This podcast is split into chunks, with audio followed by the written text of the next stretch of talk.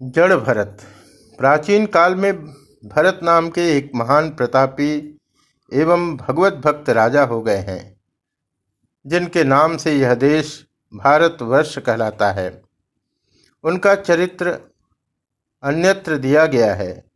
अंत समय में उनकी एक मृग शावक में आसक्ति हो जाने के कारण उन्हें मृत्यु के बाद मृग का शरीर मिला और मृग शरीर त्यागने पर वे उत्तम ब्राह्मण कुल में जड़ भरत के रूप में अवतीर्ण हुए। जड़ भरत के पिता आंगिरस गोत्र के वेद पाठी ब्राह्मण थे और बड़े सदाचारी एवं आत्मज्ञानी थे। वे श्रम, दम, संतोष, क्षमा, नम्रता आदि गुणों से विभूषित थे और तप, दान तथा धर्माचरण में रत रहते थे।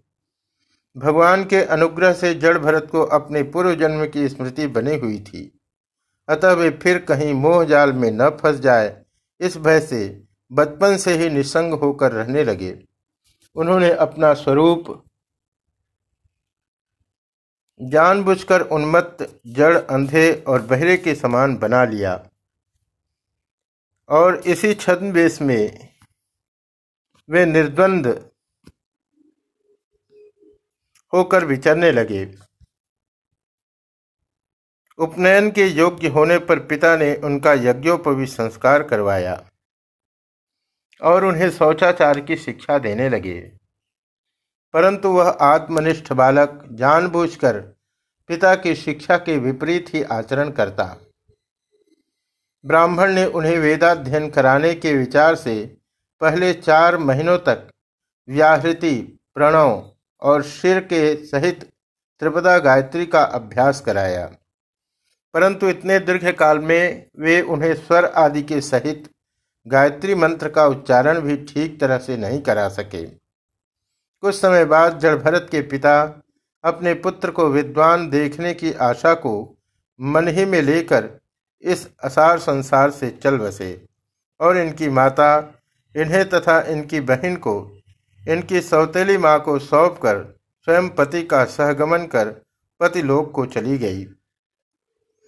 पिता का परलोकवास हो जाने पर इनके सौतेले भाइयों ने, जिनका आत्मविद्या की ओर कुछ भी ध्यान नहीं था और जो कर्म कांड को ही सब कुछ समझते थे, इन्हें जड़ बुद्धि एवं निकम्मा समझकर पढ़ाने का आग्रह ही छोड़ दिया। जड़ भरत जी भी जब लोग इनके स्वरूप को न जानकर, इन्हें जड़, उन्मत्त आदि कहकर इनकी अवज्ञा करते तो उन्हें जड़ और उन्मत्त का सा ही उत्तर देते। लोग इन्हें जो कोई भी काम करने को कहते, उसे ये तुरंत कर देते। कभी बेगार में, कभी मजदूरी पर, किसी समय भिक्षा मांगकर और कभी बिना उद्योग किए ही, जो कुछ बुरा भला अन्न इन्हें मिल जाता उसी से ये अपना निर्वाह कर लेते थे। स्वाद की बुद्धि से तथा इंद्रियों की तृप्ति के लिए कभी कुछ न खाते थे। क्योंकि उन्हें यह बोध हो गया था कि स्वयं अनुभव रूप आनंद स्वरूप आत्मा मैं ही हूँ और मान, अपमान, जय, पराजय आदि द्वंद्वों से उत्पन्न होने वाले सुख दुख से वे सर्वथा अतीत थे। वे सर्दी, गर्मी, वायु तथा बरसात में भी वृषभ के समान सदा नग्न रहते। इससे उनका शरीर पुष्ट और दृढ़ हो गया था। वे भूमि पर शयन करते, शरीर में कभी तेल आदि नहीं लगाते थे और स्नान भी नहीं करते थे, जिससे उनके शरीर पर धूल जम गई और उनके उस मलिन वेश के अंदर उनका ब्रह्म तेज उसी प्रकार छिप गया था, जैसे हीरे पर मिट्टी जम जाने से उसका तेज प्रकट नहीं होता। वे कमर में एक मैला सा वस्त्र लपेटे रहते और शरीर पर एक मैला सा जनेऊ डाले रहते, जिससे लोग इन्हें जाति मात्र का ब्राह्मण अथवा अधम ब्राह्मण समझकर इनका तिरस्कार करते। परंतु ये उसकी तनिक भी परवाह नहीं करते थे। इनके भाइयों ने जब देखा कि ये दूसरों के यहाँ मजदूरी करके पेट पालते हैं तो उन्होंने लोक लज्जा से इन्हें धान के खेत में चारी इकसार करने के कार्य में नियुक्त कर दिया। किंतु कहाँ मिट्टी अधिक डालनी चाहिए और कहाँ कम डालनी चाहिए, इसका उन्हें बिल्कुल ध्यान नहीं रहता था। और भाइयों के दिए हुए चावल के दानों को, खल को, भूसी को, घूने हुए उड़द और पात्र में लगी हुई अन्न की खुरचन आदि को वे बड़े प्रेम से खाते। एक दिन किसी लुटेरों के सरदार ने संतान की कामना से देवी भद्रकाली को नरबली देने का संकल्प किया। उसने इस काम के लिए किसी मनुष्य को पकड़कर मंगवाया, किंतु वह मरण भय से इनके चंगुल से छूटकर भाग गया। उसे ढूँढने के लिए उसके साथियों ने बहुत दौड़ धूप की, परंतु अंधेरी रात में उसका कहीं पता न चला। अकस्मात दैव योग से उनकी दृष्टि जड़ भरत जी पर पड़ी। जो एक टाड़ पर खड़े होकर हरिन सुअर आदि जानवरों से खेत की रखवाली कर रहे थे। इन्हें देखकर वे लोग बहुत प्रसन्न हुए। और यह पुरुष पशु उत्तम लक्षणों वाला है।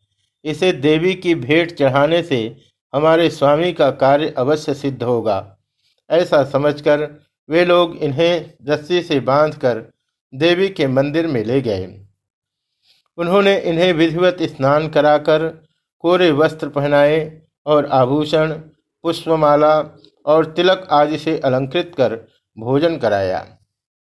फिर गान, स्तुति एवं मृदंग तथा मजीरों का शब्द करते हुए उन्हें देवी के आगे ले जाकर बिठा दिया।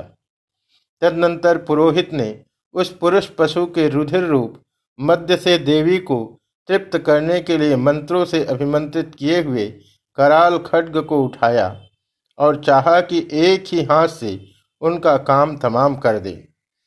इतने में ही उसने देखा कि मूर्ति में से बड़ा भयंकर शब्द हुआ और साक्षात भद्रकाली ने मूर्ति में से प्रकट होकर पुरोहित के हाथ से तलवार छीन ली और उसी से उन पापी दुष्टों के सिर काट डाले।